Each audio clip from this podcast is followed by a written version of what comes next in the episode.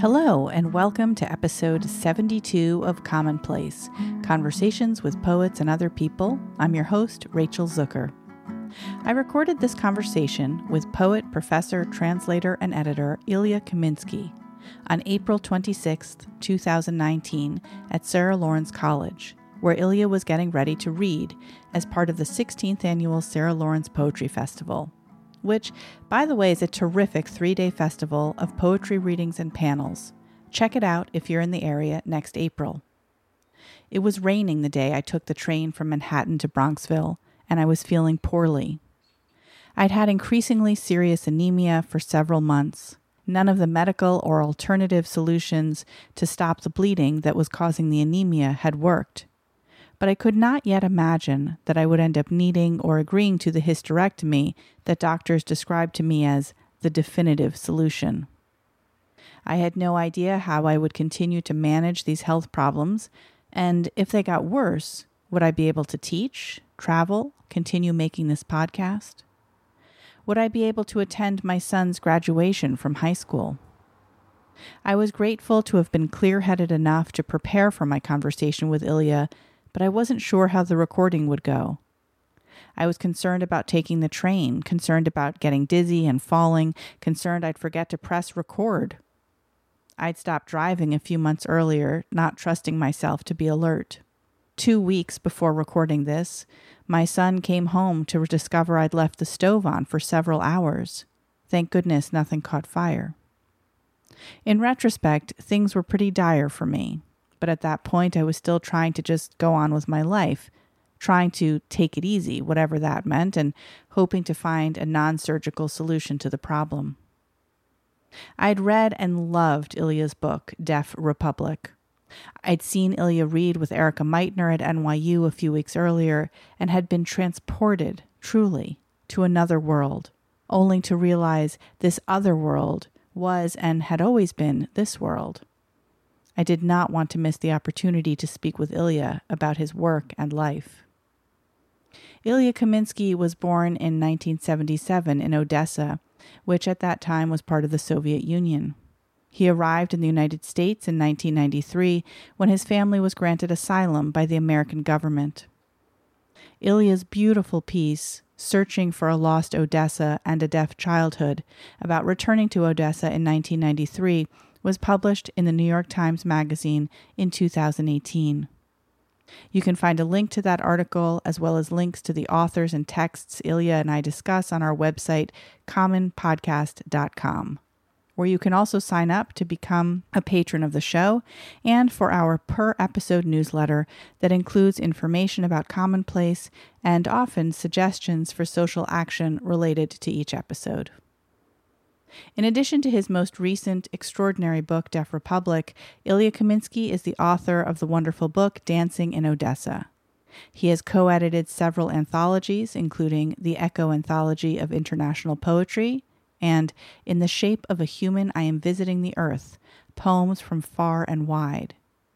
He has translated the work of many poets, including full length translation volumes of Marina Tsvetaeva, Polina Barskova, and Guy Jean.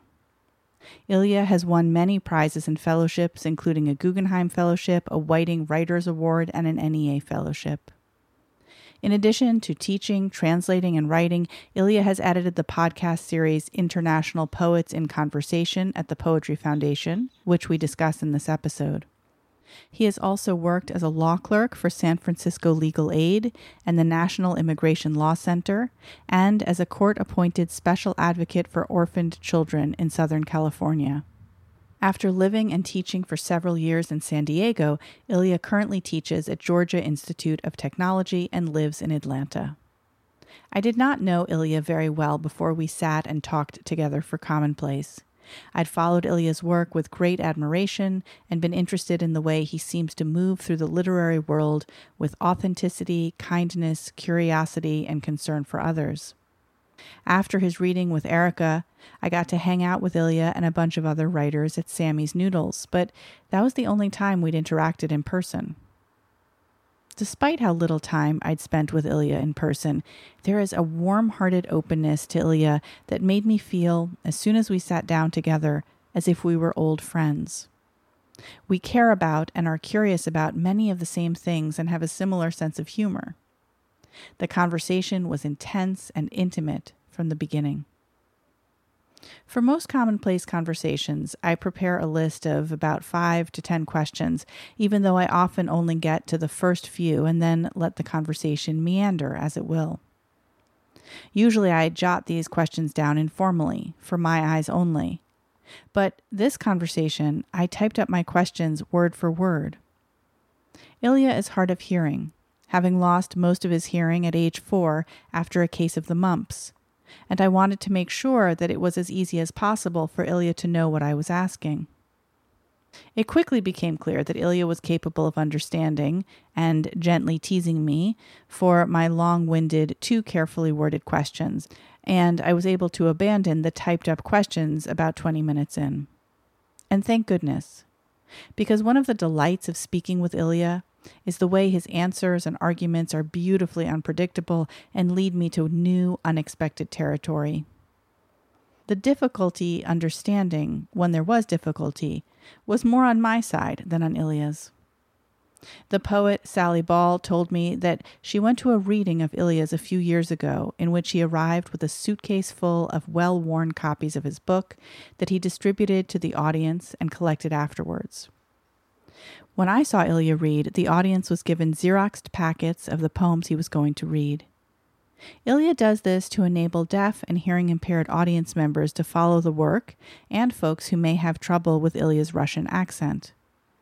Few writers address the accessibility needs of their audience when reading from their work, and I've never been to a reading where everyone has the text in front of them. Ilya and I discuss accessibility, Ilya's reading style, translation, capitalism, teaching, the American obsession with newness and publishing as many books as possible, Russian fabulism, Isaac Babel, the meaning of life, and more.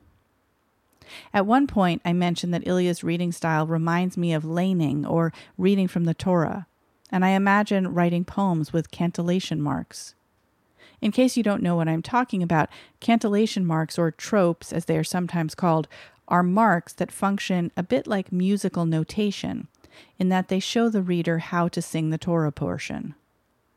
Ilya responds, saying that while other people have mentioned his reading style sounds like singing, he does not intend that.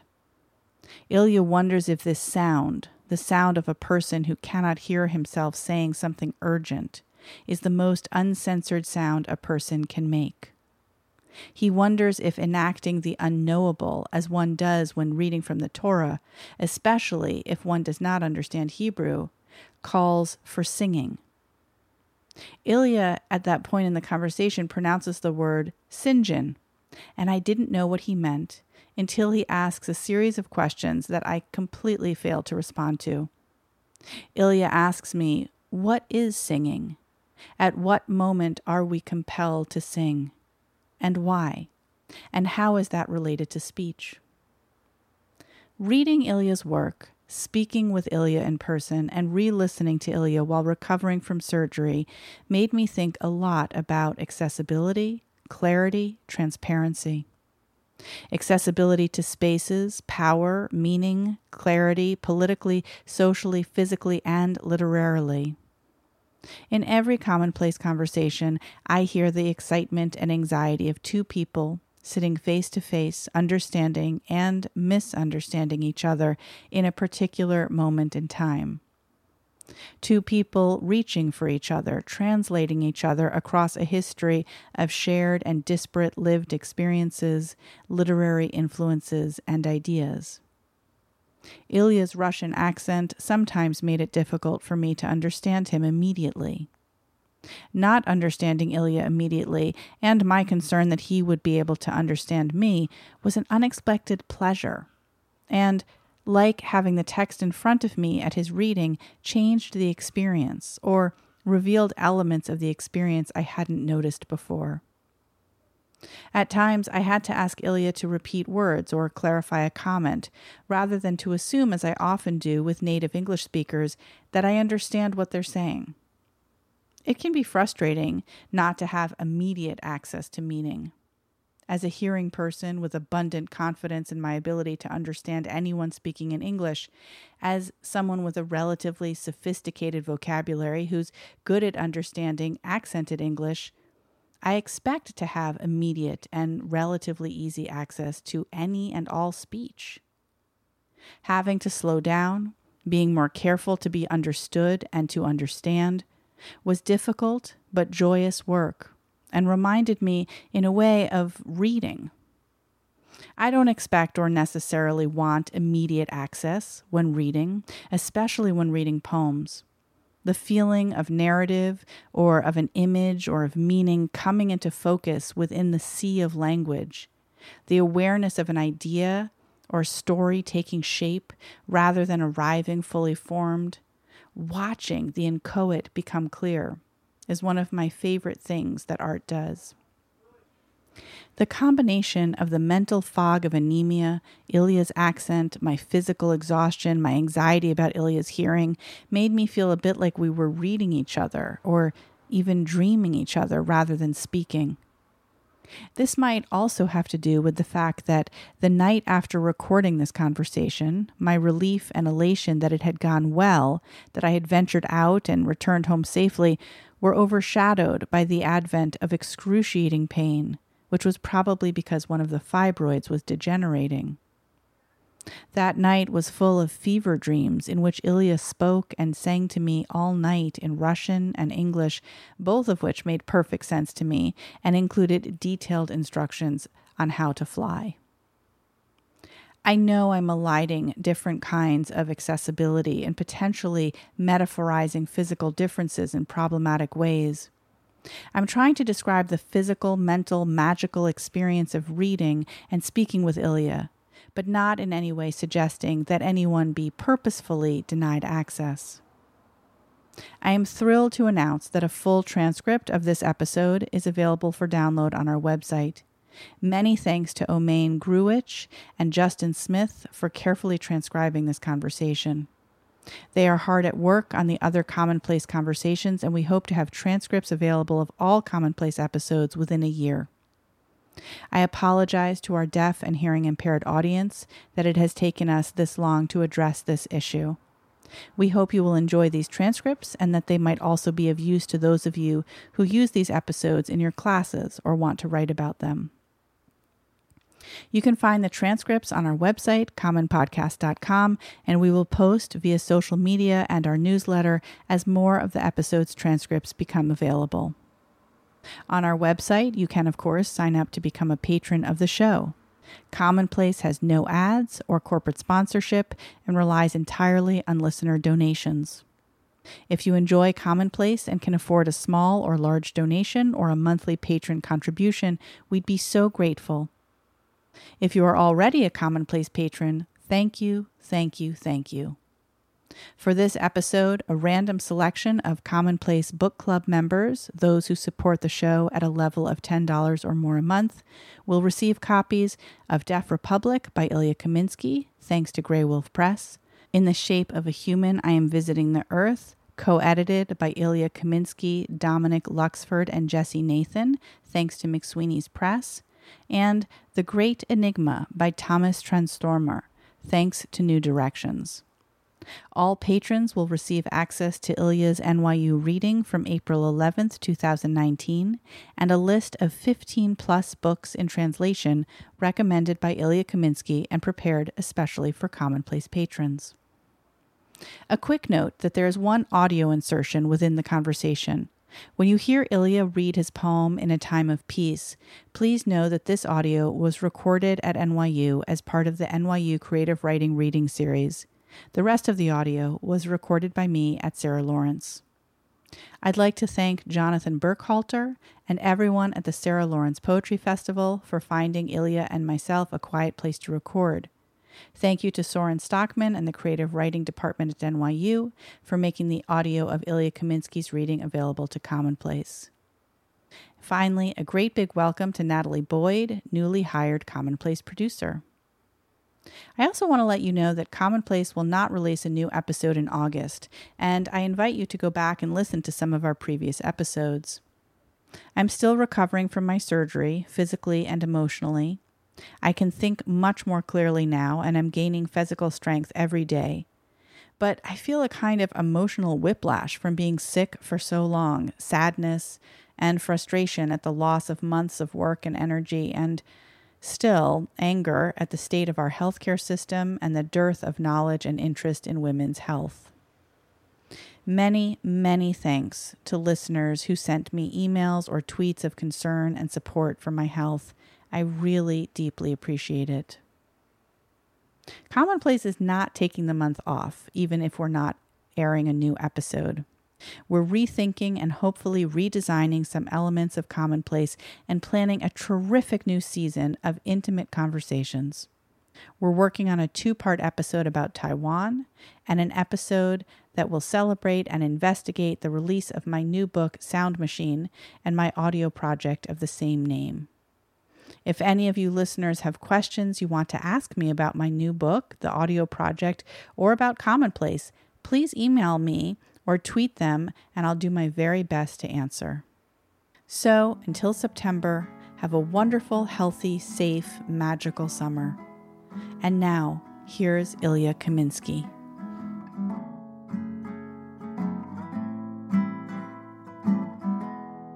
You asked me why I do this. Yeah. No, you asked me why do people say yes? Yeah, true. Why did you say yes?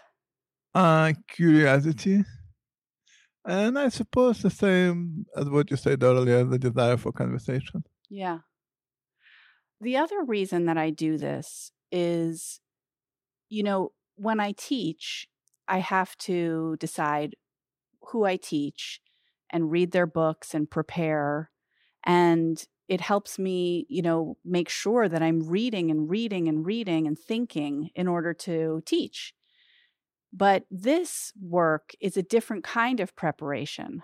And, you know, when I went to see you read, when I reread your book, when I read um, some interviews with you, knowing that I was going to speak with you face to face, it's a different kind of responsibility and like a different kind of pleasure. And I had all of these like thoughts and ideas about my own work frankly that i that really surprised me and i don't know if i would have had those thoughts if i was teaching your book. Interesting interesting. It, so you're saying that teaching is in some ways less introspective towards one's own work i think maybe i give myself more freedom to think about my own life in relation to the poet. Well, just to illustrate what, what you just said, I actually asked this question uh, from my own experience because when I teach, I make notes in books like most of us do, and I do it with two different pencils, color pencils, or on two different sides of a page. Hmm. On one side, the notes for the class, and another side, the notes to self. Interesting. So yeah, to my mind, because in our work, we are grappling with specific question of a moment, whereas in teaching we need to give a context for the work. And for our own work, sometimes we could care less about the context. We just want to learn about good verbs. Yeah. yeah you know. Yeah. yeah. And do you do anything with the notes that are just for you? Yeah, I I use them for me. Yeah. Obviously, oftentimes things overlap. Mm-hmm. But I do find myself that when I'm in the middle of writing, I grasp these big questions, but also these technical questions. And the writers I teach, I have to do both. And I also have to keep in mind how much time I have and how many people are in the group and what, what level they are, and I have to make sure that everybody learns something. Mm-hmm. And that's all great and wonderful, and I love doing it. But I do have to say that I catch myself making notes to stuff towards a particular project I'm working on as well that might have nothing to do with teaching. And that is totally fine. I mean, it, it should be a different job. Yeah. Otherwise, it is probably not a very good teaching.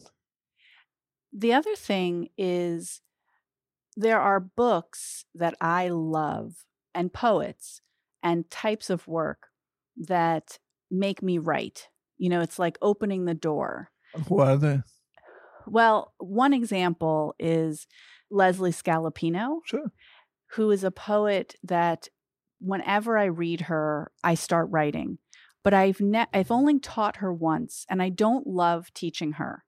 I don't love to be responsible to make students understand her.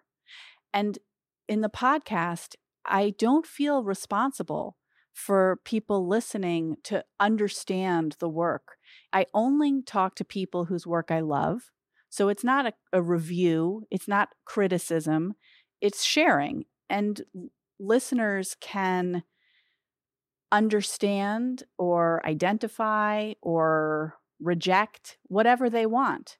I don't feel responsible for their understanding the way I do with students. So the moral of the story, dear listeners, if you have any complaints, our phone number is Yeah. one, two, three, four, five, six, seven, eight, nine, ten. We are anxiously awaiting your call.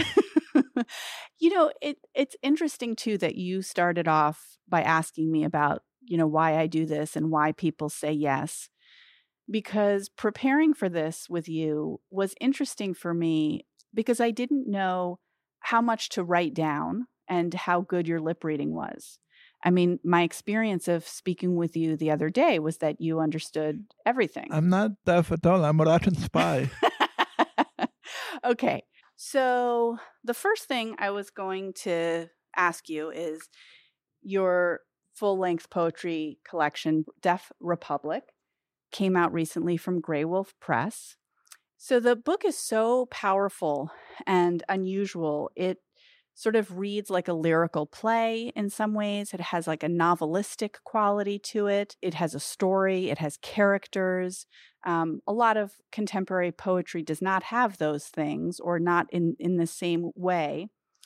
There's a cast of characters that are listed in the beginning as if it were a play, including Alfonso and Sonya, who are a husband and his pregnant wife, and Mama Galya.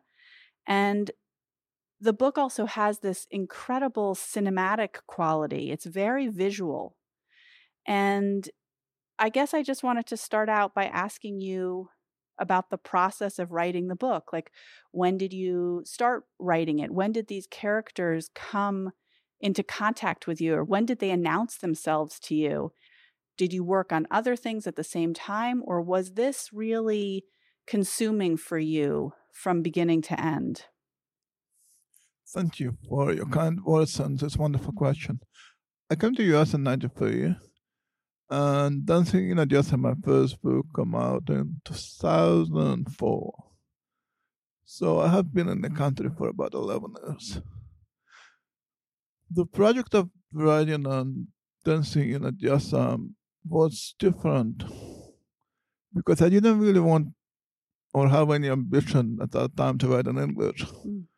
I wrote in English for personal reasons, but I thought of writing poetry in the language of images because I felt that particular device, the image uh, spoke both to who I was at that time and where I was as well.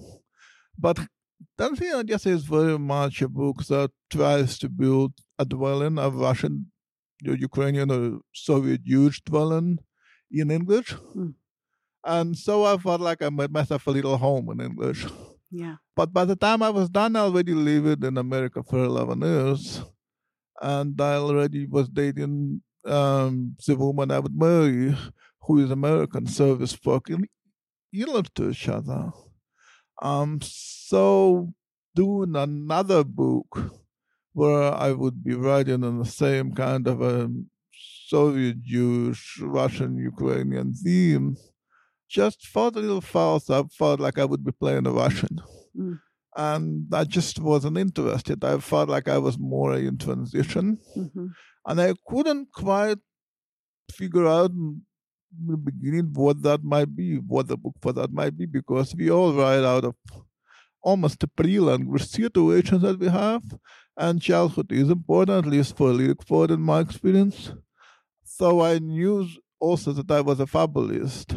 Uh, coming from Eastern Europe, fabulism is a main tradition. So I knew those parts would be there inevitably, but I was also living in this country. I just um, about moved to San Diego, which is a border town, and I live for 12 years now miles from a border. So that was very much a daily part of my life. And Deaf Republic is a book that is, the process was really trying to find the images, the music, uh, the characters, if you that would speak to both United States and Ukraine. And yes, I had quote unquote finished draft for probably 10 years. Was it the same? No, it wasn't the same.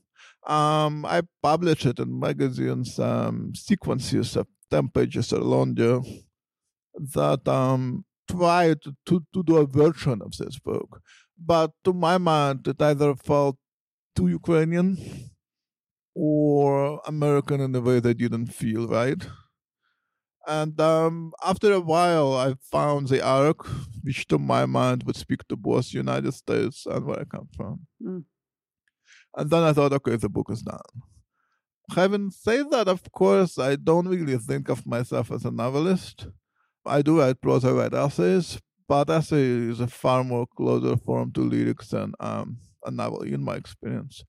And so anytime I had to change plot, I had to change the poems, which was a big pain in the neck. Every time I wrote a new poem, I had to kill a character or something like that, which was also not very healthy.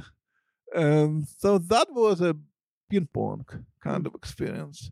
But I enjoyed it. I have to say, I'm I come from a background uh, where publishing is not as important as in this country. Mm. You know, America is a capitalist country from the very beginning, and Protestant is also plays a large role. There's this work ethic. And I think sometimes we confuse work ethics with the frequency of output in published form. Write all you will, but why do you need to have a book every year and a half is beyond me? And my immediate experience was a generation of my parents or my grandparents when people simply were not allowed to publish for decades. And so after 30 years, somebody would come out with a book of 40 pages, and the book would be incredible. But forgive me, of course it's incredible. It's 30 years of work. right. Um, so that was immediate daily discovery in the 1990s, 1980s we were flooded by these newfound classics. Everybody knew the name, but nobody read the work because it was not allowed to read. And then suddenly we were flooded by these relatively slim books by writers who really did change 20th century Russian literature. And so it felt not necessary to publish a book immediately. I do realize that when I say that, I speak from a very privileged position a lot of people are very kind to me and are willing to read my work in a manuscript form. And a lot of those people just happen to be ta- talented writers in their own right. So, in a way, I have 10 or so readers who I can just share my work with. Mm. And for America, 10 readers of poetry may not be a lot. But if you think of most countries in the world, um, most countries in the world are much smaller. Let's say I was recently in Lithuania. Lithuania has about two or three million speakers of Lithuanian language. So imagine out of this two or three million, how many poets are there? Right. So that's probably 10 poets that are published and well-known poets in the country, and that's it, right? So imagine all the poets in your country are your readers. So from that perspective, why do you need more than 10 best poets you can find? Hmm. Can I ask you a question yeah, about fabulism? Yeah. Um, because obviously you have a relationship, a cultural relationship to the history of fabulism in Eastern European writing. But I was thinking about everything is running together in my mind between your essay that you wrote for the New York Times and interviews I read. So forgive me, I can't remember, but you said in part because in Odessa, the language went from Russian to Ukrainian, that the town of your childhood didn't exist anymore. And you also wrote that part of the reason you chose to write in English initially was because your family initially did not understand English and that you in a way barely understood English when you first first started writing. And that's a kind of interesting relationship to fabulism because the imagination, the way that the town in Deaf Republic is real and not real, exists, but we don't know when and we don't know exactly where. People can't understand each other sometimes, or they choose not to. To me, this seemed both connected to fabulism as a type of literature, but also to your own personal experience of, in a way, having grown up in a place that doesn't exist anymore and moving between languages in a way that feels very unique to who you are. To what extent, if you're aware of it, was the decision to place these characters in an imaginary and yet real landscape come out of your own experience of not being able to go back to your childhood? I mean, Russian is there for you, it ex- still exists, but to have kind of traversed um, place and time and language in ways that most people don't quite experience? I will try to answer the question and then you some context Mm. because there are a lot of wonderful and kind things that you said, but it might be useful to have contacts. Um, personally, well, of course, most of what we write is connected to us, whether or not it's uh, imaginary.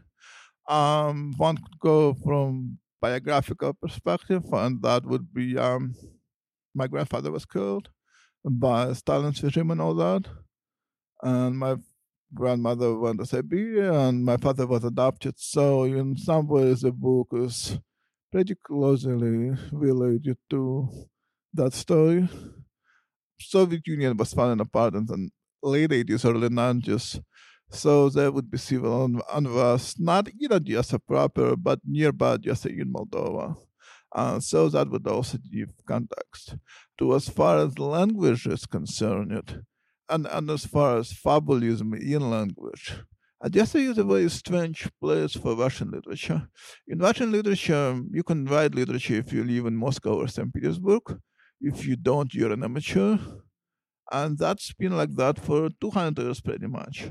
Um, even Gogol, the great Ukrainian born writer, is the father of Russian prose, really um, became nationally known after his St. Petersburg stories, even though he wrote about Ukraine before and all that. But Odessa was the first city in the empire, in a huge empire, uh, where writers from that city got recognized. And they they all went to Moscow and St. Petersburg too, but they were known at the Odessa school. And um, they got recognized because they didn't quite write in a language that was proper Russian language. It was very much Yiddish, Ukrainian, Greek, Bulgarian, Polish, Russian mixed up together. Yiddish was probably majority of influence there simply because it was the largest Jewish population in a specific city in the empire. Uh, but it was also an open city in terms of um, it was a seaport, and so it didn't quite have as much censorship control as other places in the empire had. And even after the Soviets took over, there was still a seaport, meaning foreign ships come in. It was also a tourist town and a party town. Um, so everybody came there for vacation. And then finally, when it got to the more Soviet point in the 70s and 90s, when it was becoming a boring Soviet town, um, something really curious happened. Uh, they adopted April 1st, the full day, as a national holiday. And it was huge. Yeah, not in Soviet Union proper, but in Odessa, it was bigger than, say, Christmas. Millions of people would be on the streets celebrating the full day. So Odessa kind of became what they call Soviet Union capital of Lafayette. Hmm. And it is a town with a pretty tragic history, the history of pogroms and all that. German occupied and all that. So that mix of tragedy and laughter of not quite Russian language really is a fabulous mix, a make believe kind of world embodied in language. It is not just narrative, it's not just a story. The story is there, of course. I just told you a story. Mm-hmm. But um, one could say just a sentence, and the rest of USSR would know where one comes from just by the tonality of language, just by the velocity of language, if you will. And um, for me as a kid, the really breaking point when I got interested in literature uh, was I came home. Um, I was, you know, like most youths, 11, 12, curious about books, but not really caring because there's so much world outside. But the country is falling apart. Plus, you're learning to, to smoke for the first time. Plus, you're thinking about dating. You know, the books are some, somewhere else in your mind. Um, and yet I came home and there was a book on a kitchen table. It was open and it was Isaac Babel's short stories. Isaac Babel is a brilliant short story writer and all that. But what really captured my attention was that Babel was writing in a language that my parents still spoke. Mm-hmm. It was not the language that I saw on a national television. It was not the language that officials at my school would speak. Uh, it was not a party speak. It was not even Tolstoy speak. It was very much private language, but I saw it in a book. And then I thought, oh, books can do that. And that private relationship to literature, for me, is very lyrical. And in fact, Isaac Babel his books were published in my lifetime in Russia in, in the 80s, but they were not really available because they were so popular and so few published, so people would memorize them by heart. The whole short stories have hmm. five pages or more. And that shows you the lyricism of language, how it lends itself to memory. And that also shows you the kind of intimacy of being able to carry the whole thing in your body and tell it to another human. So in that way, fabulism is interesting to me, not just as, oh, here is a story, my friends, but what does it do to our speech? And what is the relationship between our speech and our language? Mm-hmm. Because for my mind, poetry is most interesting is when speech is liberated from language. Okay, I have a selfish question. Mm-hmm. So, Deaf Republic has moments of joy and pleasure and humor, but it is ultimately a very dark book filled with despair. And my next book, which is coming out, is a dark book filled with despair, mostly personal. Uh, you know, my sense is that you and I are both very funny people who like to laugh and find humor in the darkest things, but the work, what is that like for you? You know, reading after reading to get up and have these poems, which are extraordinary and audiences are responding very positively. But do you feel like, oh, I wish I had something a little funny to read or, or lighter or more optimistic? Or do you feel like this is what I have? And do you have to enter into kind of the world of the book and the mindset of that place? It's uh, very much uh, on point, this question.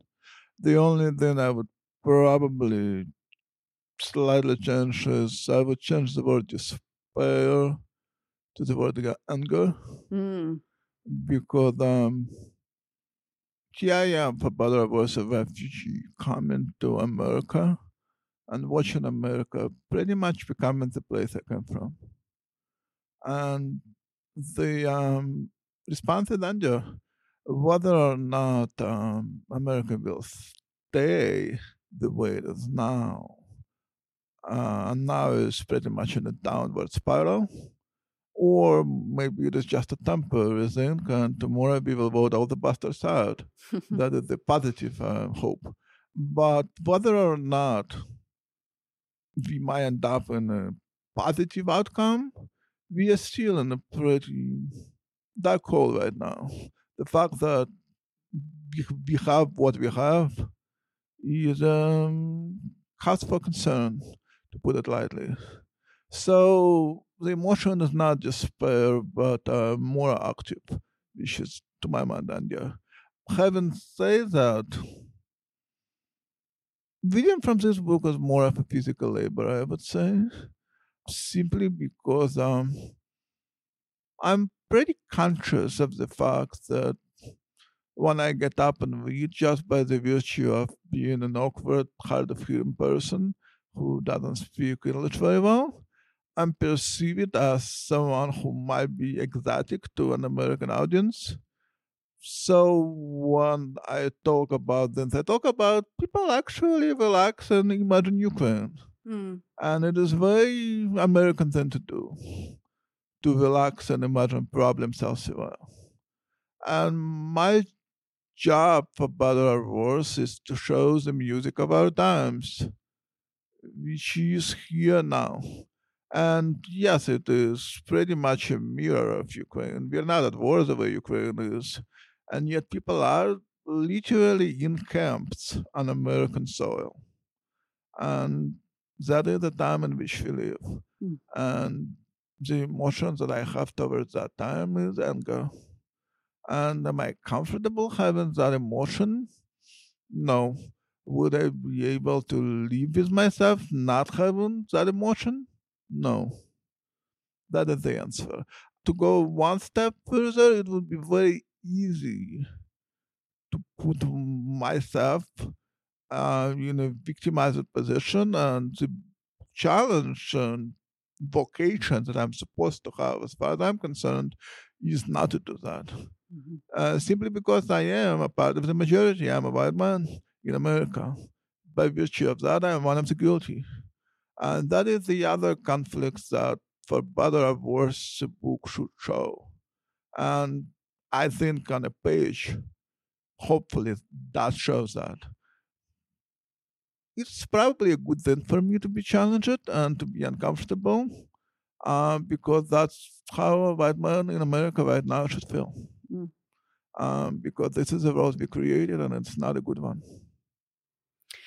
I want to ask you more about reading, but I'm curious about the first poem and the last poem in the book, which really locate the author or the speaker as an American in the United States and make that connection between uh, this imagined place being a mirror to the United States and, you know, very uh, fiercely and movingly at what point did you decide to put those like end pieces around uh, the central text? Because in the main part of the book, you are not the I anywhere of the book. You are yeah, in some ways. Yes, yes, you are. Did you feel pressure to make it make the connection between present day America and uh, the rest of the book or did that was that something were you worried that american audiences would miss it you know uh, honestly looking back on it one would think that i would feel the pressure but i really didn't from the outside i think american audience is really comfortable with my russian being russian mm-hmm. what i just actually the first and the last poem in the book chronologically were really aware of the first and the last poem in mm. the book. I wrote um, We Lived Happily During the War at the very start of Bush's presidency. Mm. I was visiting uh, a poet, Eleanor Wilner, when she lived in um, Massachusetts for a year. And it was huge snowstorm. And it took a while to drive to get to see her. And Bush, either already was obviously preparing for war. It, was already happening. I don't remember it was so many years ago, but she was really furious. Mm. And that fury was so contagious that I just sat down and wrote a poem.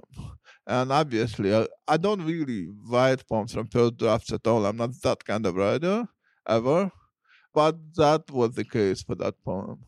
but I was hoping maybe you could read the first poem. Sure. Yeah, great. We lived happily during the war. We lived happily during the war. And when they bombed other people's houses, we protested, but not enough. We opposed them, but not enough. I was in my bed, around my bed, America was falling. Invisible house, by invisible house, by invisible house. I took a chair outside and watched the sun. In a six month of a disastrous reign, in a house of money, in a street of money, in a city of money, in a country of money, oh great country of money. We, Pardivas, live it happily during the war. Thank you. Last poem in the book, which is also an American poem, happened in a similar way. I was not in America, I was in UK. But two poets, uh, Patricia Smith and Carolyn Forché, were doing a presentation in UK. And um, it was already Trump's presidency. Mm. And Carolyn was asking Patricia questions uh, in a public forum.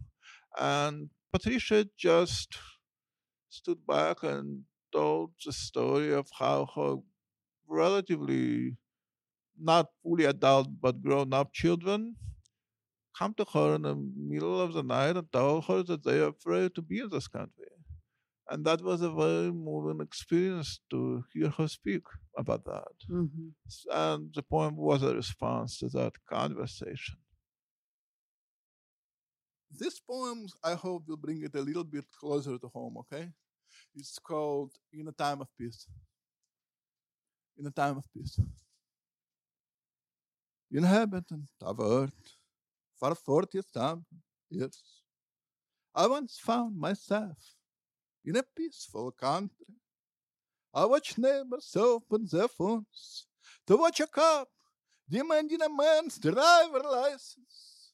When a man reaches for his wallet, the cop shoots into the car window, shoots. It is a peaceful country. We pocket our phones and go to the dentist to pick up the kids from school, to buy shampoo and basil. Ours is a country in which a boy shot by police lies on the pavement for hours. We see in his open mouth the nakedness of the whole nation. We watch. So I didn't really have pressure. No, what I did want to have was a kind of fable that would be true to who I am.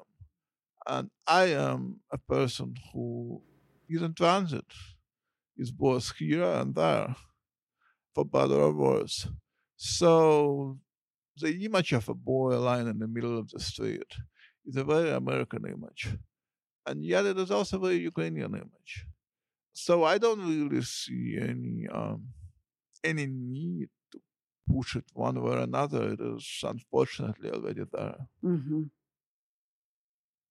The body of a boy lies on a pavement exactly like the body of a boy. It is a peaceful country and it clips our citizens' bodies effortlessly, the way the president's wife trims her toenails. All of us still have to do the hard work of dentist appointments, of remembering to make a summer salad, basil, tomatoes. It is a joy, tomatoes and a little salt. This is a time of peace. I do not hear gunshots, but watch birds splash over the backyards of the suburbs. How bright is the sky! The avenue spins on its axis. How bright is the sky! forgive me. How bright. So, when you read, you often or always hand out the text of what you're going to read so that people can read along um, as you're reading out loud. And I found it such an interesting experience and very powerful and unsettling because there were certain things that I noticed that changed for me. I liked having the text in front of me, but it also having the text in front of me and knowing that everyone around me had the text in front of me. What I started to notice that I'd never felt at a poetry reading was that when I would look up at you and take my eyes off the text, it felt so intimate and almost forbidden. And I thought, this is so interesting because normally at a poetry reading, I just stare at the poet and I don't feel that I'm doing something inappropriate. I'm just looking at the person who's speaking. But because I was looking down, there was this charged kind of I don't know I don't know how to describe it. Have has anyone mentioned this to you before of of how the process of having the text changes one's expectations of what the live poetry reading is about? This is interesting. I never had that experience personally, so I don't really know how to respond. Other than speaking from disability community, uh, it's a pure question of access. Uh, because many people may not have an interpreter or may not understand themselves while still needing um, an, an interpreter of some kind.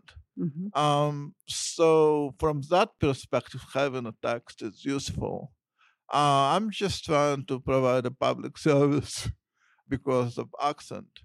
But um, it is interesting to see what you're saying. Personally, I always struggle uh, with an idea of uh, poetry, poetry reading as such, or rather what people call poetry performance, uh, because I don't really understand why it is necessary. It often feels like um, poets are on the road trying to sell their books, uh, which is fun, but I can read the book at home. What I am interested in when I'm reading a poem is trying to revise it again. I'm an obsessive reviser, obsessive writer. We write out of our deepest obsessions and what some call muse might be relieves this drive to write. And of course, once the book is published, you can't really change that much unless you have Robert Lowell or something like that. um, so I tried to write it again by the voice, um, putting in different analogies, different syntax, syntax in a way are like traffic laws. You know, it tells the video when to stop, when to speed up, when to go 60 miles per hour, when to go 5 miles per hour. And voice is a useful vehicle for that. Mm-hmm. So for myself, I'm trying to learn more about syntax when I read poems out loud. And maybe the charge that you notice that you describe it simply comes from watching a person trying to write out loud. Mm. That is one explanation I might have. Who knows? I'm not, I, I don't do it in the mirror, so I don't really know how to respond. Well, I understand that the practice of providing the text is an accessibility question, but it also has uh, these kind of per- perhaps unintended effects Wonderful. And, Everybody should do it. Yes. No, I think that's right. And so, also, one of the effects for me was that you read almost like singing. And to me, the most similar thing in my experience is to hear someone reading from the Torah. And I know you're not religious, so I'm not uh, assuming that this is intentional um, or that this connection might even be meaningful to you. But I started to think about what it would mean to have, I think they're called cantillation marks, the marks that are in the Torah that tell the reader how to sing the words. And I don't know a lot about this, but what I know is that they're not just how to sing, they also have meaning and particularly syntactical meaning. And I think I've always uh, kind of struggled with how the poem looks on the page and whether in my own writing I'm using the line break and the way the poem is laid out on the page to teach the reader how to hear it or how to read it out loud either in their mind or you know in a space or whether the way it looks on the page is visual. And i think it's both for me but hearing you read and imagining other kinds of line breaks or these you know invisible cantillation marks or tropes in the rise and fall of your singing, really, was so interesting to me. And now to hear you say that it's like watching a person try to write aloud is deeply fascinating to me. Once you have had the experience of performing the book, do you think if you could, you would change the line breaks or you would change the way it looks on the page based on the experience of reading it over and over again to the audience? Thank you. You had this wonderful questions. It's really like five questions in one. I'm sorry. no, no, don't be sorry. Be happy. I'm happy. I'll just try to unpack it a little bit. Um, people say say that other people say that it's like Sintian. I don't really intend it to be like Sintian at all. I think for better or worse, what you my think of a Sintian is really a person who doesn't hear mm-hmm. what they say, say something that's meaningful to them. And in some ways, it is probably the most uncensored sound that a human body can make. Is a sound that they do not hear, even though it is urgent. So that might be one response. Uh, from perspective of Judaism, um, I'm definitely a Soviet Jew. Whether or not such things still exist is an open question. um, but that's how I grew up. But that also means that I did not go to synagogue very often, uh, except to buy matzah, simply because it was a culture that did not encourage that at all. I'm a cultural Jew, meaning one learns that one is Jewish and one is stopped in the street and calls a dirty Jew. Mm. But with that comes a certain urgency as well. From American perspective, since you spoke from that, I wonder simply because so many American Jews as fuck don't know Hebrew. They are enacting something that's unknowable. And it is interesting to me that it is done in the process of Sintian uh, enacting something that's unknowable oh, yeah. calls for Sintian. That is curious then, because it makes a, a follow, I'll ask a follow up question what is Sintian? Uh, at what moment are we compelled to sing yeah. and why? Um, and how does that relate to a um, spiritual situation? What was the final part of the question? Would you remember? I guess would you change the way the poems look on the page after performing them? I, th- I certainly often want to do that, yes. Mm-hmm. I got to do it a couple of times with Dancing in Odessa. Some poems, at least two in Dancing in Odessa, that after reading them, I wanted to change, but thought, okay, I really shouldn't change it in the published book. I just don't read them anymore mm-hmm. because I feel compelled to read them radically differently than they are on the page. So yeah, but I suppose nothing is unusual with that. Many many writers want to change their books after the books are published. One poet I know said that she actually wanted to buy every single copy, so it's not a, not not in, the stores anymore. Wow. Um, but you know, that is a natural human reaction to hearing one's voice and the answering machine and asking, mm. "Who is that?" Mm. I mean, I understand what you're saying about the way that you read has to do with many things, um, including being hard of hearing and the sound of somebody speaking who can't hear in the same way. But you don't speak the way you read. And and most But I don't speak poetry right now. I speak about it. right. And mo- and most poets don't speak. Poet, poetry is an urgent speech. Mhm. To my mind, lyric impulse is called impulse for a reason. Yeah. Poem is not about an event. It's not mere information. It, it is an event.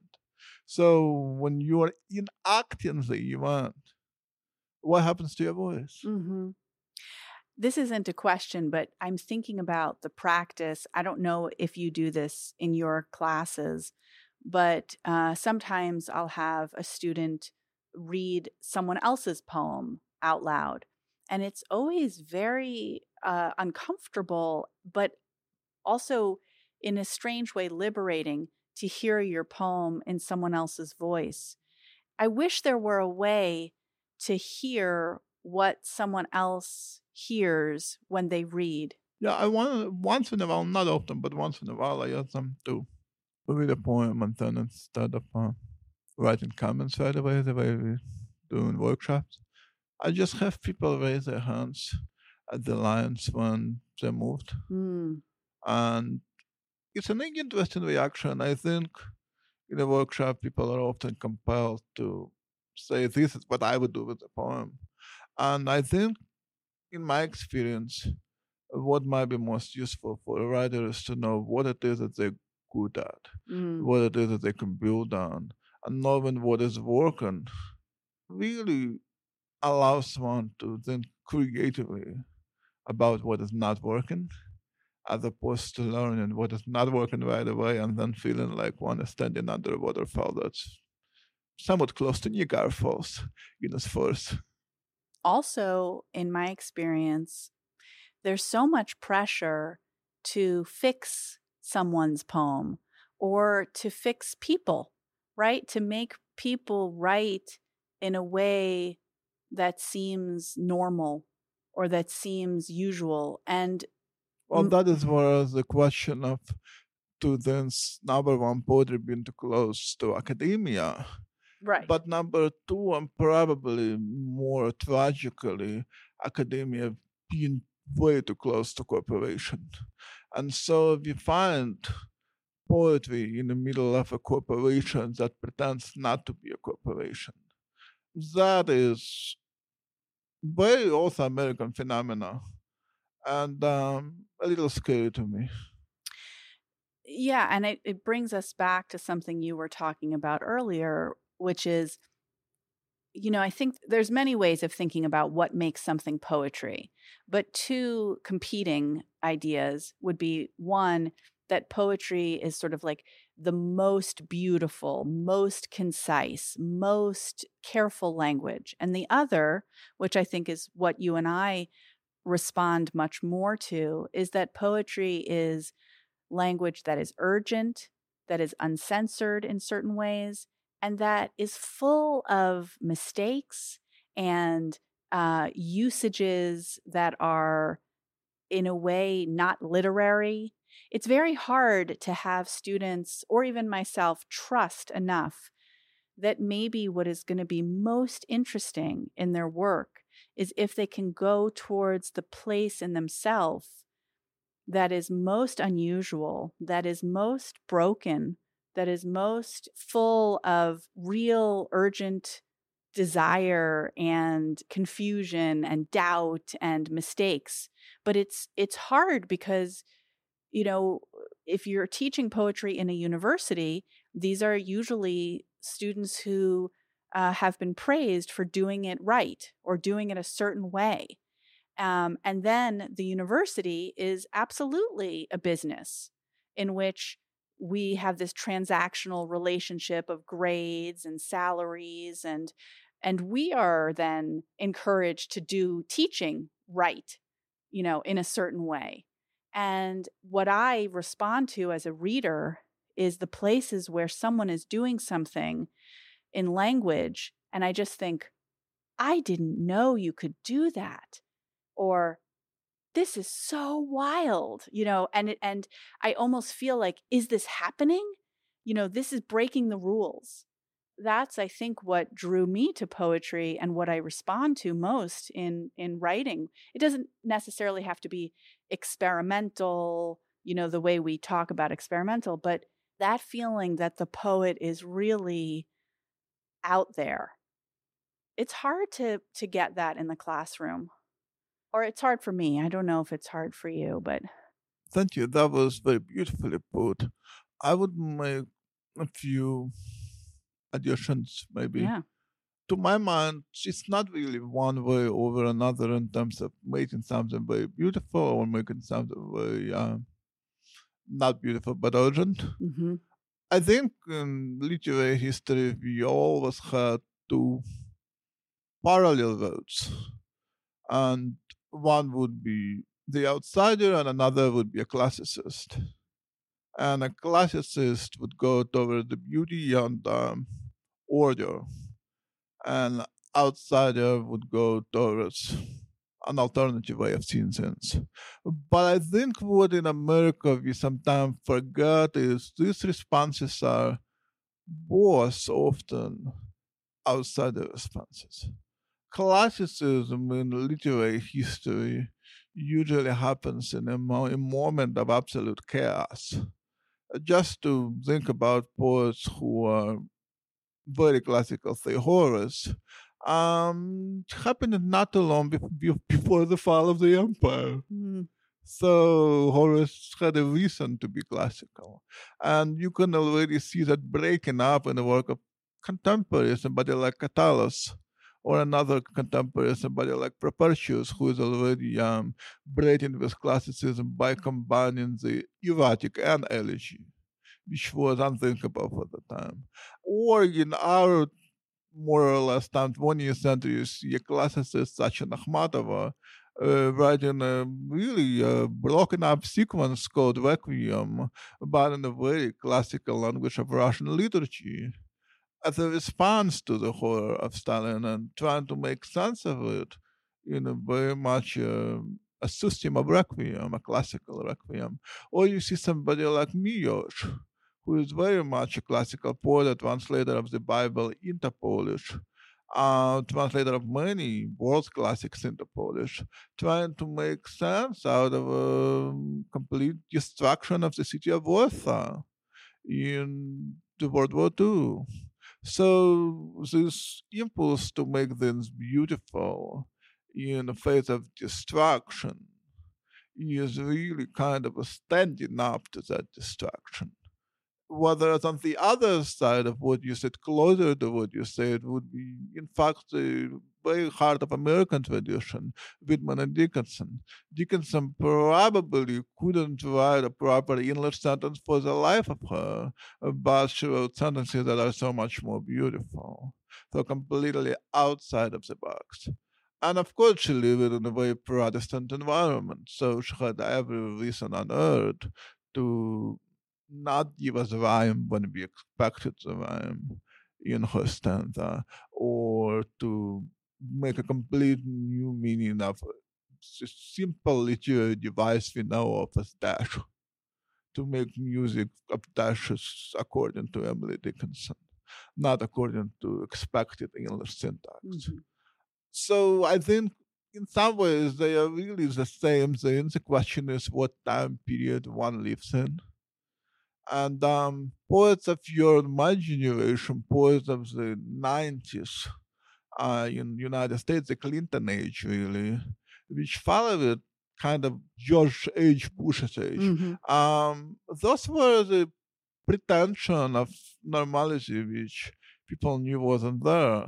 So this desire to find the brokenness in that generation makes complete sense.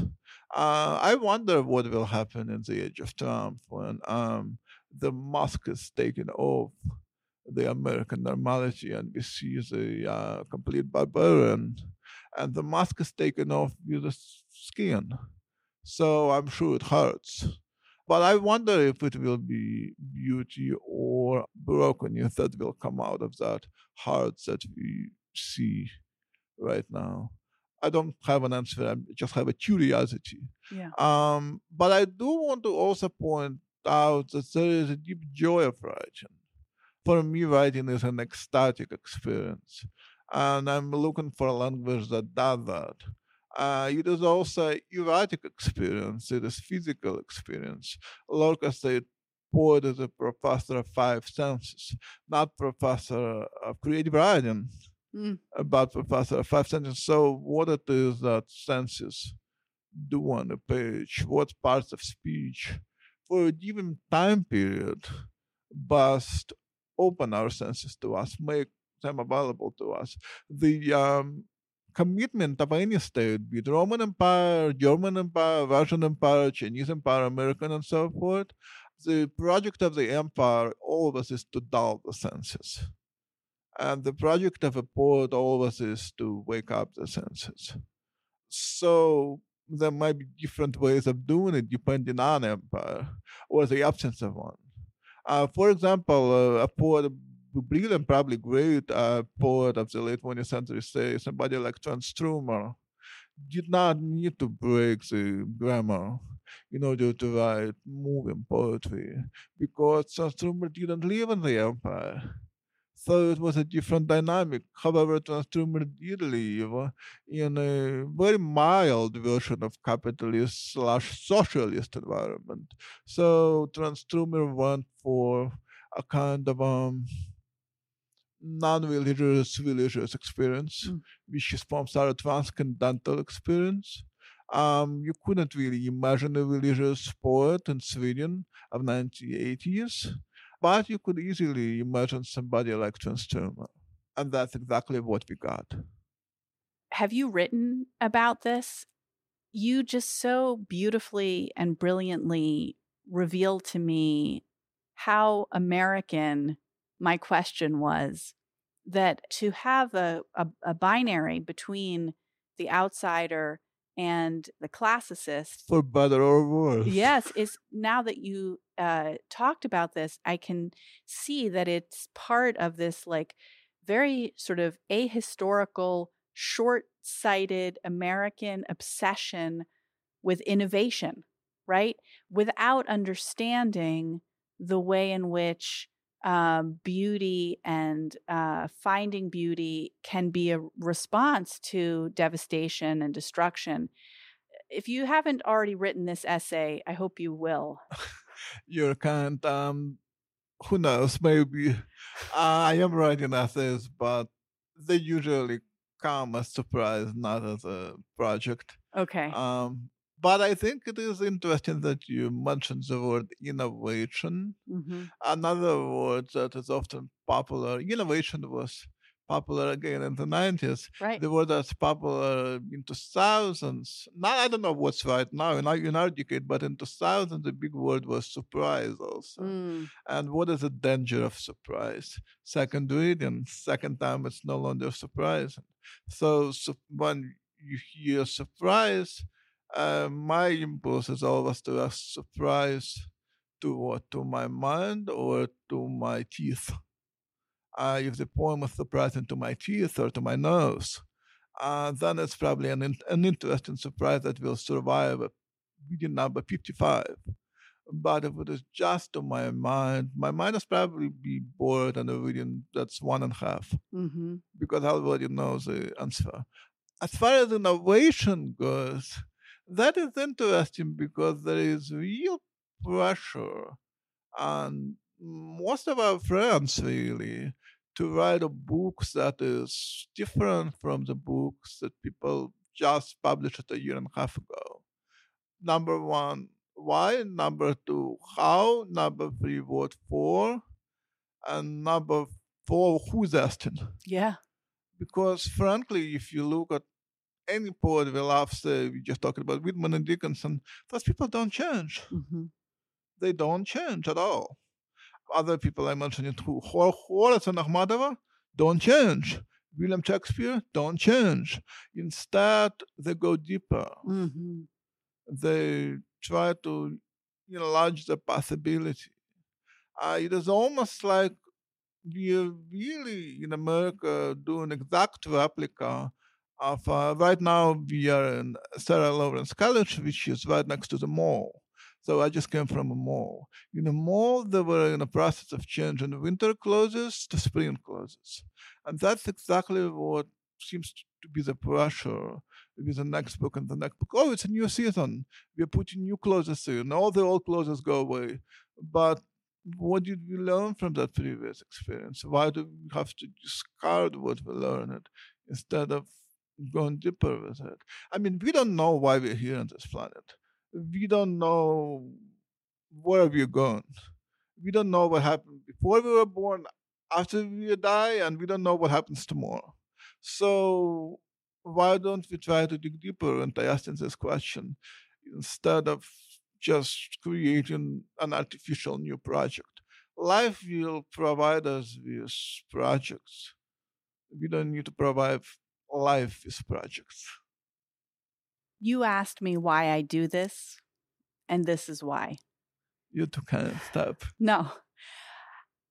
Let's talk a little bit about translation.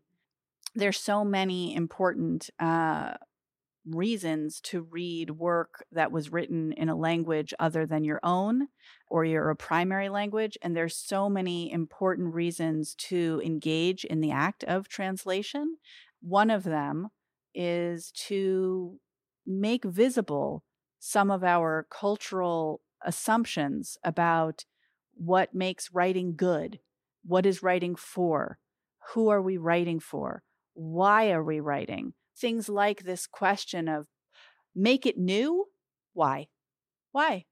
And so I wanted to just ask you, you know, I know that you've translated, uh, you've done single volume translations of uh, several incredible poets also you've done work to support the, the translation work of others and you've been the editor of the Ecco anthology of international poetry gossip and metaphysics russian modernist poems and prose and then we were talking about this just briefly a god in the house poets talk about faith uh, and homage to paul celan and then also, you were the director of the Poetry Foundation's Harriet Monroe Poetry Institute for two years or three years. So I just wanted to ask you, you know, both as a poet for whom Russian is your first language, but you now most you live in the United States and you are mostly writing for an American audience, but also just as a poet. Can you talk about the importance to you of translation in all of these different ways and you can pick one i know i keep asking you 20 questions in one but well um, there is a danger of reading too much translation hmm. and of course there is a danger of not reading translation as well so i don't want to do a party line here mm-hmm. the danger of reading too much is losing the music of your native language and that arguably happened to me since with generation i won't name names who got really drunk on translated literature. They discovered so many uh, Neruda, Vallejo, and so forth and so huh. on. You know, French poets, Chinese poets, Russian poets, Polish poets. But um, of course, Akhmatova in Russian is a highly formal poet who is literally trying to make a liturgy with her rhymes. Mm-hmm. And what we got in English is a blank verse. And if you imitate that blank verse, fine, good for you but it's not really what Akhmatova is doing at all. Um, so there's a danger of that. It's what I call cross-cultural shopping. Hmm. A little bit of this, a little bit of that, and, and you move your shopping cart to the checkout line. But on the other side, of course, we have um, situation when poets are just within their friends and then um, we end up having um, like Alice in, in Wonderland, uh, a room of mirror, a hall of mirrors, where all we see is ourselves, and then we start thinking that our empire is at the center of the universe. Uh, whereas everybody in the world, especially now with the internet, know who American poets are. If you go to Denmark, they know who American poets are. If you go to Chile, they know who American poets are do American poets know poets from Bolivia? Probably not so much. Mm-hmm. So this kind of absence of conversation in a world that is full of conversation puts us at a disadvantage. We end up looking in the mirror instead of looking at the window. And translation opens up a window uh, instead of a mirror. Um, so that is an argument for translation, of course. And of course, I believe in translation, even though as a practicing translator, I would have to tell you the truth that the concept of translation is complete absolute fairy tale. Mm-hmm. It is absolutely impossible to translate one text into another and say, I did exactly the same thing because, of course, I didn't.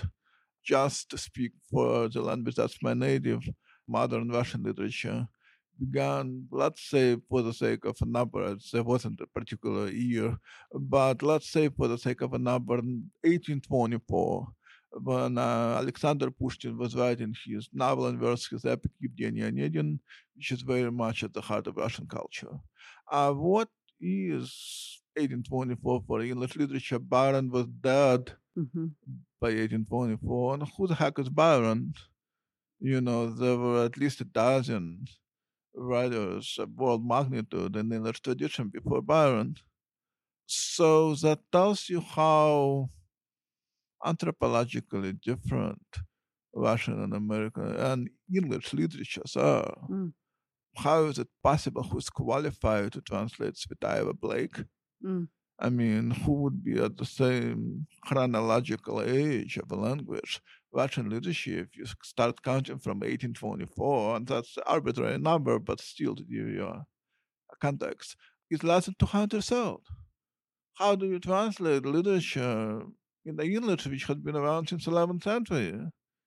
And of course, there were some church chronicles, some very, very few epics uh, in Russian literature, but nothing compared to magnitude of Green Knight or Pearl or, or, or many other texts, or mm. definitely nothing compared to Canterbury Tales, which can be great advantage for Russian literature if you look at it from a modern perspective. I mean, Tolstoy and Dostoevsky were writing uh, great epic novels when Russian literature was less than a hundred years old.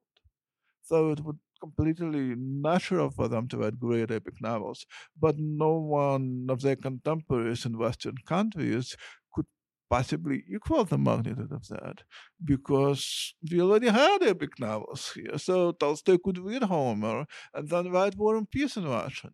And that allowed him to do things that would be unthinkable in, say, Oklahoma. So there is a great advantage to this use too. It is not only a disadvantage. So for me, translation is interesting not because it answers questions, but because it allows us to ask more questions, which is why really we have a different translation of Dante, probably three or four different translations of Dante every single year, mm-hmm. because we are we are never satisfied by translations. There is always a new fantasia, uh, a new dream that can come for the expected text, and most translators will tell you that a great poet deserves many translators. And you know that a poet is great not just because the culture is pushing for more translations, but because so many interesting minds are fascinated mm. um, by going back to that text and rediscovering it anew. You know, uh, John Keene in our translation episode talks about one of the things that is so important about translation is that especially he was talking about for African American people to have no access to the history of Black and Brown people writing in a diaspora in other languages about the Black experience um, is so limiting, so that you you think that, for example, your racialized experience is only in the context of the American experience is so limiting. And I think on a very deep level, we have the idea that it's not very American, maybe, but it's very important to uh, have access and understanding to other people's culture, history, daily lived experience. And you're talking about um, some of the ways in which the language and from an anthropological perspective, it's impossible to really translate that accurately. This uh, little thing here was something that Clare Cavanagh said in that podcast. And here she's talking about some of the dangers in a way of translation, not linguistically, but ex- eh, culturally or content. I, can I just read this one little quote? So, so Clare Cavanagh was um, speaking with you and Adam Zagajewski, and he, she said, so much of the myth of Polish poetry in the States or in English language poetry has been about the poetry that survives and triumphs over oppression. Sometimes that would really irritate me because it struck me that American poets were, I called it borrowed martyrology. You don't suffer that way in capitalism. You suffer from different things. You suffer from not having an audience. You suffer from having to figure out a way to be oppressed that other people will even care about. There are poets that really drove me crazy because they would be doing persona poems from every place in the third world because just being an American poet teaching at a university in the United States and being frustrated and feeling other people's pain, it's how do you do it? I'm curious, but I'm also a little frightened. It's a new phase. And I, I'm interested in the way she brings up a potential problem of reading poetry in translation or reading, immersing yourself in the texts of another culture and another time. And, you know, you're saying, first of all, you can lose your own music, the music of your own language, but also you can start to imagine that the only justification for writing a poem is this other experience, which is not your experience. So, I mean, mostly I feel like we have so little poetry and literature in translation in the United States that the dangers of translation are irrelevant compared to the benefits of translation and we're we just don't have enough. But every once in a while I think about some of the dangers um, or some of the complications i think is maybe is maybe a better i think she's responding as an american yeah. Uh, I might have a slightly different response, Mm.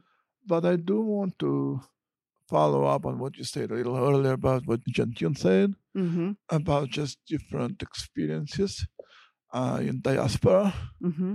and how they relate to American experiences. When I edited Ecco Anthology of International Poetry, I was looking for poems from all over the world to put in a book, to have a representative book.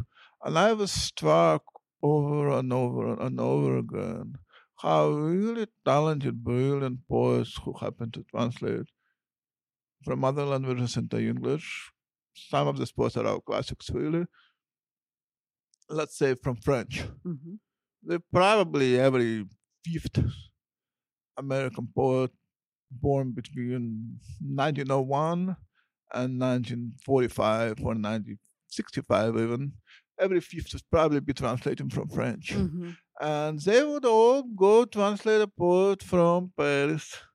And 0%, if you look at high profile poets, would translate poets from Francophone Africa, even though they all translated poets from the Central Western perspective. Mm-hmm. That also shows you America so it's not just translation, but what has been translated. And in putting together an anthology, that was extremely frustrating because you know the work exists, but it is just not available to you, or it's available but in a more scholarly translations. And you know, if you put it in a book, you will also misrepresent Mm-hmm. the work because it would be next to a translation done by a truly talented poet. So it would be vastly undervalued because it's just not the same quality of work in English. Mm-hmm. Um, so there are all those kinds, and that is the brilliance of John Keene. Uh, himself is here he is a supremely gifted poet and fiction writer, translating the work that is otherwise not available in English from talented writers, Mm. talented translators. As far as what Clare Cavanagh is saying, I think this is very interesting because I agree with you. I don't really think that um, we have nearly enough translations to worry about the danger, but I think the romantic need of being a larger than life. Poetic figure and so appropriating that in one way or another or 55th way yes probably there are months of many folks living under capitalist system. Mm-hmm. um, because frankly i was born under brezhnev and i was 16 when ussr fell apart so a lot of that was very exciting Mm. uh, the right and wrong was so so clear you would never think about oh i'm not sure Mm. capitalist system is designed by definition to make a person living in it unsure Mm. most of our liberals in this country are unsure and when somebody becomes a little more sure of their convictions people say that they're radical Huh. uh, on the right side, people are very, very sure, but mostly vastly misinformed. And that is partly a design of a system as such. I think also people are unsure simply because even taking a loan from a bank that might be also mining diamonds in African continent um, is vastly ethically wrong and yet you may not even know it's the case. Mm-hmm. So buying a T-shirt or a sweatshirt from a discount store can be very, very ethically grave, Mm. and yet you're just buying a T-shirt. And most people, even most informed people, feel uneasy. Or sometimes we pretend not to feel because there's so many feelings. But that is also very much a design of a system. Wait, how, how does capitalism benefit from making people so unsure? Well, then you fight little battles. You fight very, very you small fight battles. small battles Yeah, instead of nobody questions the system. uh huh. Like uh, just as we talked about universities, when we both agreed that university becomes too much like a corporation. But on a day-to-day level, we don't really talk about that. We don't question that. We question a thousand and one other smaller things. And that is the design of the system. Right. And that is just, I'm talking about one example that we both are aware about because we work on it. But you can talk about elections. You can talk about, um, I don't know, most recent election, we had the difference between Bernie Sanders and Hillary Clinton, or even the difference between Hillary Clinton and Donald Trump, which you and I would probably instantly agree is a vast difference. And yet, really, really, they're both paid by exactly the same corporations Right. exactly the same 20 cor- corporations are running or every single politician in this country. But do you see a lot of people protesting in front of White House? I don't. Mm-hmm. So there are all this myriad of little details that are really flooding our daily lives. And that is the design of the system. That is what the system wants to do. Uh, whereas in Soviet system, oppressive regime, uh, you don't have this illusion of partial freedom. You don't have this illusion of partial choice. You have very, very clear chance to lose. There is absolute clarity. But I find this challenge of living under capitalism and responding to it as a lyric poet far more interesting than being this romantic figure of standing up to oppression under Hitler Hmm. and so forth, simply because it's so much more nuanced. There are so many intricacies. I'm not saying it is more fun. I'm saying it is interesting. And it is very, very new in the history of humankind. This is the first time a human brain has to deal with really a computerized system, which is designed technologically and socially to disarm us. Yeah. I'm just, I'm going to listen to this conversation over and over and hear something new each time. But this complexity of how to write in resistance to capitalism, also acknowledging the freedoms that we have to write in resistance to capitalism and how it it is it Well, yeah this is a, this is this is exactly the question. You say it exactly right, and let's dwell on it a little bit. How do we write against capitalism, acknowledging that we have kind of freedom of doing so? But let's stop for a moment. So let's go. And I'm going to try to not talk so much about politics anymore. Probably did too much, but just to give a little bit of an illustration. hmm So we have this illusion right now that we have this freedom. Uh, and I'm going to speak from disability perspective. Disabled body in this country, you place it in a hospital. It is not a political body. hmm Uh, what if it becomes a political body? Meaning, uh, we all don't have national health care in this country. By demanding one, s- all every single body in this country is suddenly political. Um, now, in America, to say that we want a national health care is a radical leftist statement to make, uh, which is absurd if you go to any other industrialized country in the world. It is a conservative statement to make. Most conservative people in the industrialized countries in the world believe in national healthcare. Uh, if you are in UK, pretty conservative country considering Brexit, hmm most conservatives in UK would say, yeah, sure, we have to have national health care.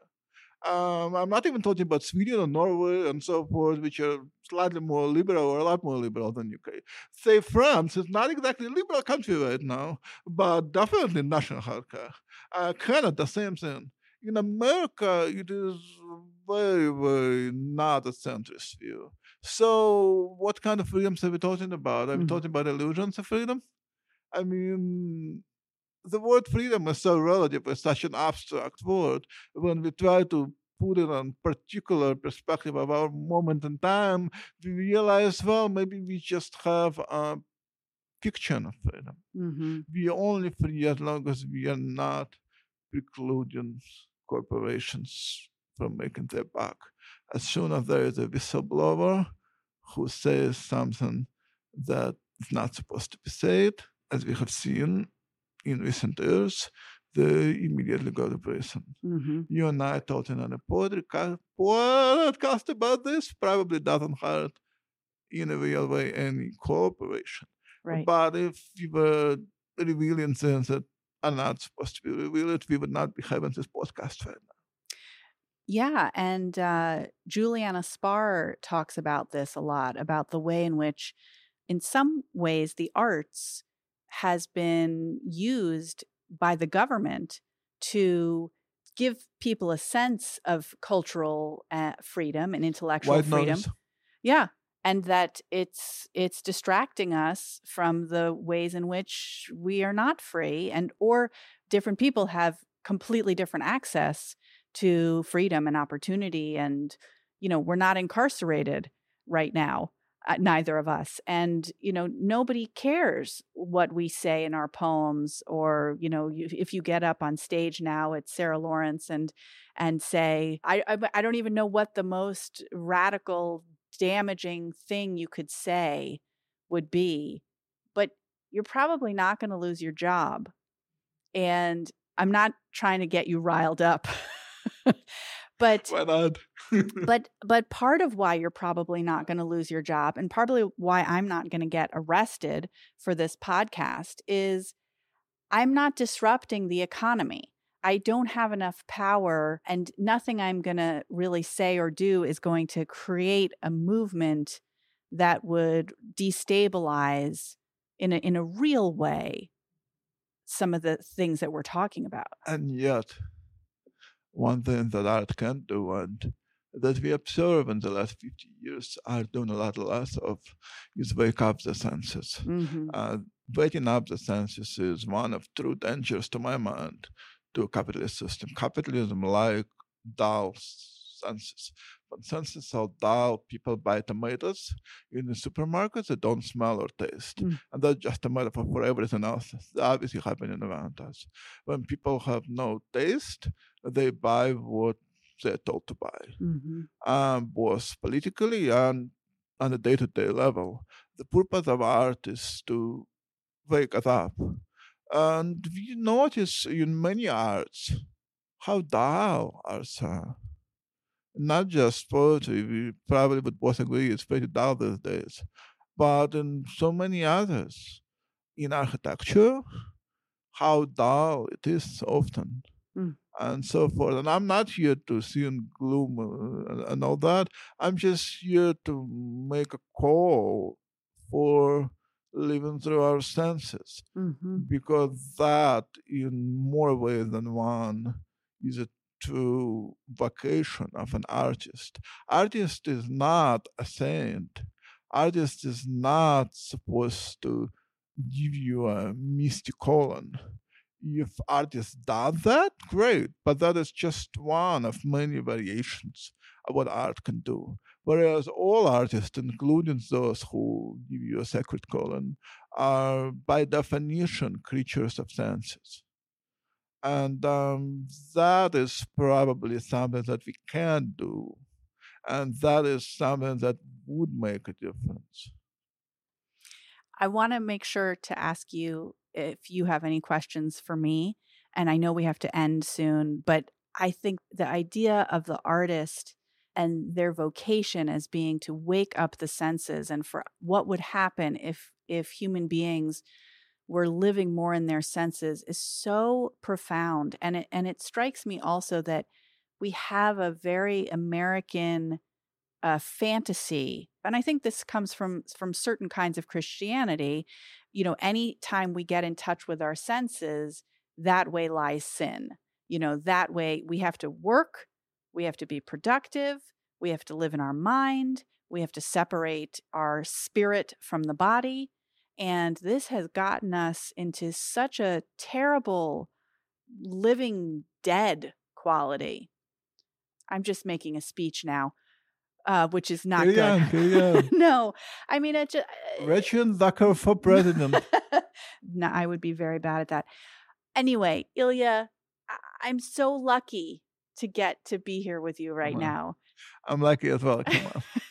no, it's really it's amazing. You know, I, I I'm not asking for sympathy, but I've been basically at home for weeks and I haven't gone out very much except to doctor's appointments and whatever. And, you know, there was a part of me that thought, oh, should I really push myself to come and talk to you? And it's no small thing, you know, to be able to talk very deeply and openly about something that I care so deeply about. And then other times I think it's totally irrelevant and who cares? And I, it, anyway.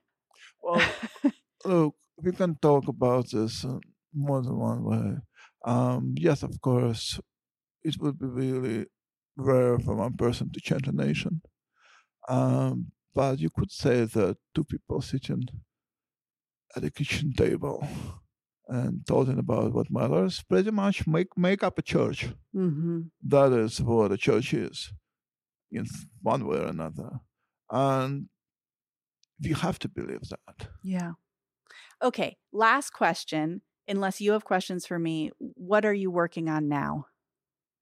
Um, I do have new poems, and I'm trying to finish the book of essays. Mm, beautiful. Do you have any questions for me? Yeah, sure. What is the purpose of life? I don't know. Okay, let me modify it. Yeah. What makes a good life? You know, it's it's interesting. Lately, my three sons have been asking me this question: um, What is the purpose of life, and what makes a good life? Now you have four sons. I mean, I think that this question is so difficult. It's so painful, especially when it's your child and you feel like you should have an answer. Like my youngest son is very afraid of death. And um, being with him in this fear, which can be very consuming, feels a little bit like being with someone who's ill or who's dying and you can't change it you can't fix it you can't take the pain away you can't take the existential despair away but it is different to be alone with that than to be with another person even if your primary feeling is anger that your mother is a human being or that your friend doesn't know the answer or that there is no answer. I still think that I guess a good life is to find people who will be with you in those questions. Perfect blab for your podcast. I mean, I've had this weird thought lately, which I have never said out loud to anyone until right now, but there's this assumption that, and you see it everywhere on TV, in books, everywhere, that family comes first, you know, or that what it means to be a parent or a spouse is to put this person above all others and that you would do anything for them you know that you would give up your life for them that you would you know so, the, and there is a part of me that is actually recently thinking that this is the root of all human oppression and that it's very unpopular. I feel intuitively that I would do anything to protect my children, but intellectually, ethically, this is the root of all prejudice and all bias and all hatred because I should not actually treat my own children or my loved ones any differently than I would treat someone else, a stranger. And very Buddhist thing to say. yeah, maybe. Э, yeah, they, you know, in a very, very simple 30 seconds definition of Buddhism. Right. Is all suffering comes from attachment. Yeah. I think it's profound only because I was raised an American Jew. Maybe it wouldn't it would be just normal to me if I'd been raised a Buddhist. well, I wasn't raised a Buddhist.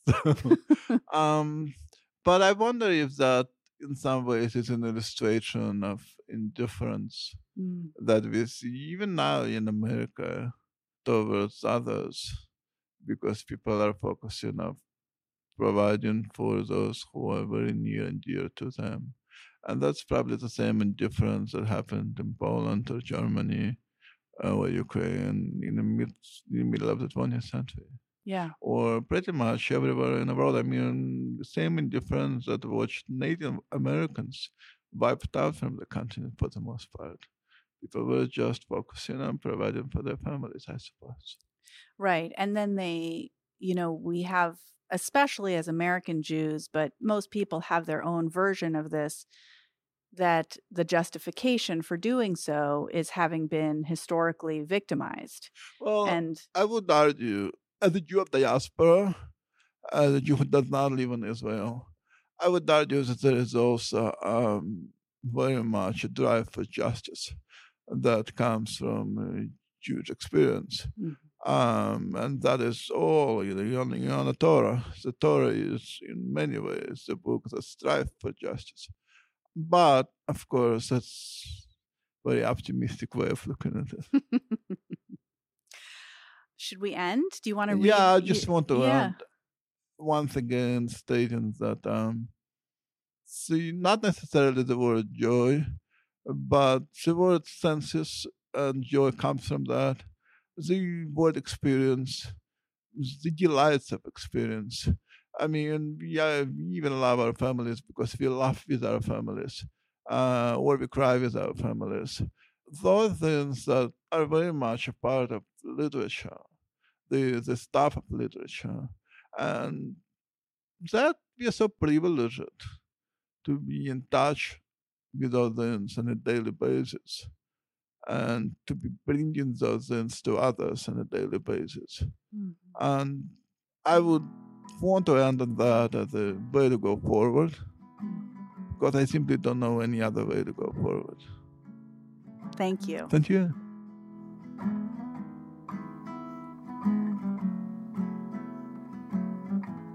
You have been listening to episode 72 of Commonplace with Ilya Kaminsky. This episode was produced by myself, Rachel Zucker, and by Nicholas Fuenzalida, Christine LaRusso, Dorian Wang, and Natalie Boyd. The episode was sound edited and mixed by Becca DiGregorio and Natalie Boyd. Many thanks to Graywolf, McSweeney's, and New Directions, and the other presses that donate amazing books to Commonplace patrons. Thank you to Omain Gruich and Justin Smith for transcribing this episode, to NYU's Creative Writing Program and Sarah Lawrence Poetry Festival. Our advisor in all things is Daniel Schiffman, and our theme music is written and performed by Moses Zucker Gorin.